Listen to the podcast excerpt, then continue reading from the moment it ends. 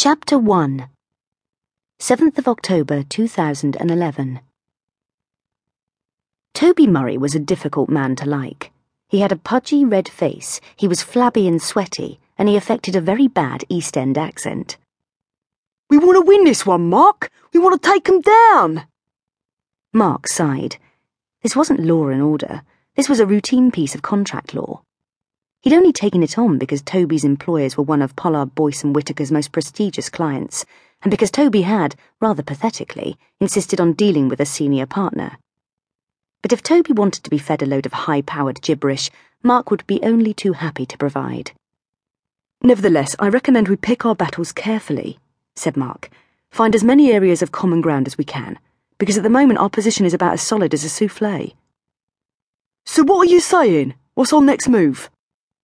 Make an audit of every contract, all the ones that have been fulfilled, all the ones that haven't. I need points of contact, dates, emails, and paper trails. Everything you can give me. Toby nodded and stood up. You'll have it next Monday. Mark pressed the button to summon his personal assistant. Take as long as it takes. Toby glanced around the room, his eyes resting on the photograph that Mark kept on the shelf opposite his desk. Toby whistled in admiration as he picked up the photograph. Who's the babe? The photograph showed Rebecca perched on the balcony of their hotel room in Rome.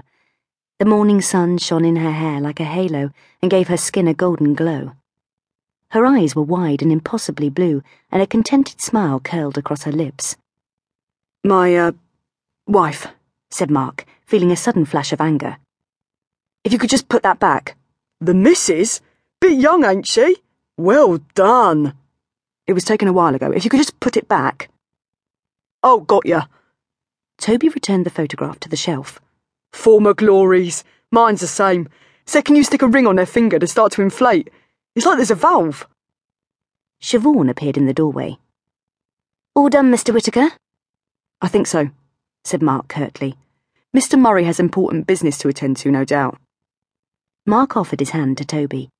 Toby clasped it and attempted to crush Mark's fingers. Toby was one of those men who felt it important to establish he was the alpha male. Laters, mate, said Toby, releasing him. Siobhan guided Toby out of the office before returning and closing the door so they wouldn't be disturbed. Are you all right? What? said Mark, rubbing some feeling back into his fingers. Only I heard you mention your wife. Oh, Toby was just checking out the photo of her, that's all. I see, said Siobhan. Siobhan was an attractive, dark skinned woman in her forties, a lethal combination of a